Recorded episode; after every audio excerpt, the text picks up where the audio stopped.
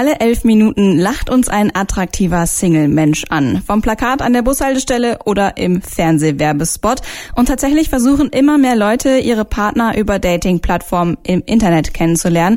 Aber so schön das auch ist, statt Liebesbriefen haben viele Nutzer und Nutzerinnen erstmal fette Rechnungen im Briefkasten. Eine Studie der Verbraucherzentrale Bayern hat die versteckten Kosten bei Online-Dating untersucht. Was sie dabei herausgefunden haben, darüber spreche ich mit Tatjana Heim. Sie ist Teamleiterin des Projekts Marktwächter Digitale Welt bei der Verbraucherzentrale Bayern. Hallo, Frau Halm. Hallo. Sie haben ja diverse Plattformen äh, sich angeschaut für Ihre Studie. Wo lauern denn die Kostenfallen beim Online-Dating? Ja, wir haben ja Beratungsfälle ausgewertet und haben dabei festgestellt, dass sich Verbraucher insbesondere darüber beschweren, dass sie entweder überraschend in Mitgliedschaften reingerutscht sind, nachdem sie erstmal nur ein Abo, äh, ein Probeabo abgeschlossen haben, oder dass sie zwar vom Widerrufsrecht Gebrauch gemacht haben, aber dann überraschend hohe ähm, Kosten für den Wertersatz zahlen mussten.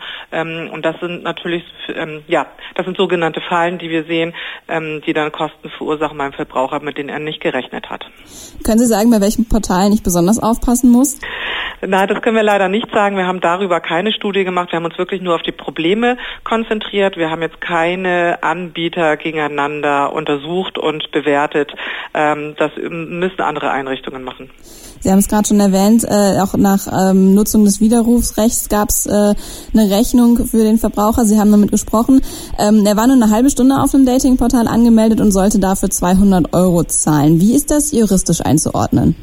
Also juristisch ist es tatsächlich so, dass ähm, hier der Wertersatz von vielen Gerichten als gerechtfertigt angesehen wird ähm, und dass man hier quasi für die zur Verfügungstellung von Kontakten schon mal eben ähm, blechen muss.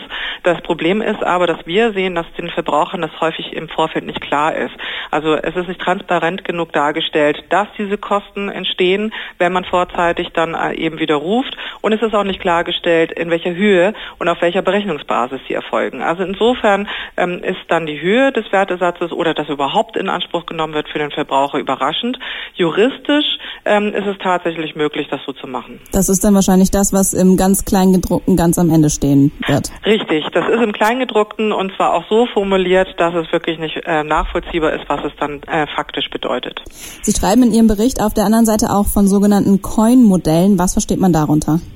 Also das sind äh, quasi Bezahlsysteme, ähm, bei denen der Verbraucher erstmal sich solche Coins anschafft und dann im Laufe ähm, seines aktiven Tuns auf der Seite dann halt eben mit diesen Coins dann eben bezahlt. Ähm, also das heißt nicht direkt mit Geld und insofern ist es für ihn in dem Moment auch gar nicht nachvollziehbar, für welche Leistung er wie viel Coins einsetzen muss, beziehungsweise was das schlussendlich kostet. Also das halten wir auch für äußerst intransparent, dass halt mit diesem Coin-Bezahlsystem System der Verbraucher sich keinen Überblick darüber verschaffen kann, für wie viel Leistung, für welchen Zeitraum der Nutzung er dann tatsächlich was zahlen muss und ähm, insofern dann halt im Nachhinein auch hier über hohe Kosten überrascht werden kann ähm, und dann vielleicht auch viel zu viel zahlt. Sind solche Praktiken denn erlaubt? Grundsätzlich ist es teilweise erlaubt, sowas überhaupt mal einzusetzen. Wenn es aber darum geht, dass die äh, Preisangaben zu intransparent sind und nicht mehr nachvollziehbar sind, dann befindet man sich zumindest in der Grauzone und einige Modelle werden sicherlich auch nicht erlaubt sein. Sie haben gesagt, dass dann zum Beispiel mit diesen Coins für ähm, einige Dinge auf der Dating-Plattform bezahlt äh, werden müssen. Wofür äh, bezahle ich denn? Also für welche Leistungen? Was sind das für, ähm, sag ich mal, ähm, Elemente, die ich bei einer Dating-Plattform be bezahlen muss? Also beispielsweise für den Zeitablauf, beispielsweise für die Kommunikation. Also wenn ich jetzt halt eine SMS oder eine Nachricht schreibe, äh, zahle ich beispielsweise dafür.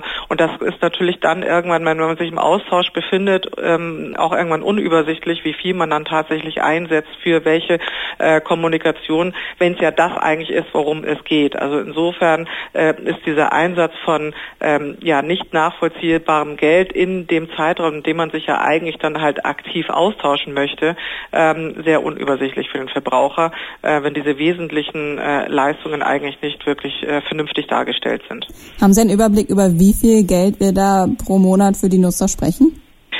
Also wir haben jetzt nicht im, Detail untersucht, ähm, welche Summen dabei zustande kommen, aber wir sind da schon teilweise äh, bei dreistelligen Beträgen, ähm, aber so eine Endsumme können wir leider nicht sagen. Das müsste man nochmal genauer untersuchen.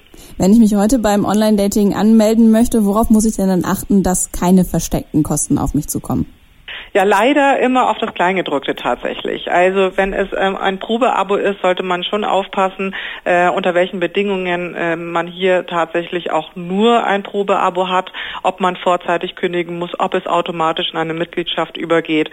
Ähm, vielfach haben wir auch festgestellt, dass Verbraucher ähm, die Preise auch erst erfahren, wenn sie sich schon persönlich angemeldet haben. Auch hier ist natürlich aufzupassen, ähm, dass man nicht irgendwo in irgendeinen Vertrag reinrutscht, bevor man sich überhaupt einen Überblick verschafft hat, was es kostet.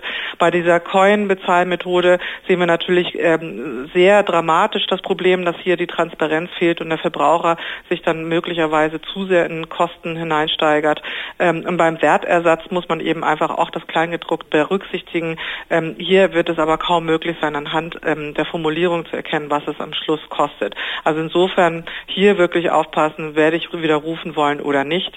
Vielleicht im Vorfeld schon mal die Entscheidung treffen und sich ausreichend informieren, welches Portal man nutzen möchte. Also für alle Leute, die gerade auf der Suche sind, Augen auf beim Online-Dating. Wo bei den Portalen die versteckten Kosten lauern und worauf wir bei der Nutzung achten sollten, darüber habe ich mit Tatjana Heim von den Marktwächtern Digitale Welt gesprochen. Danke, Frau Heim. Gerne.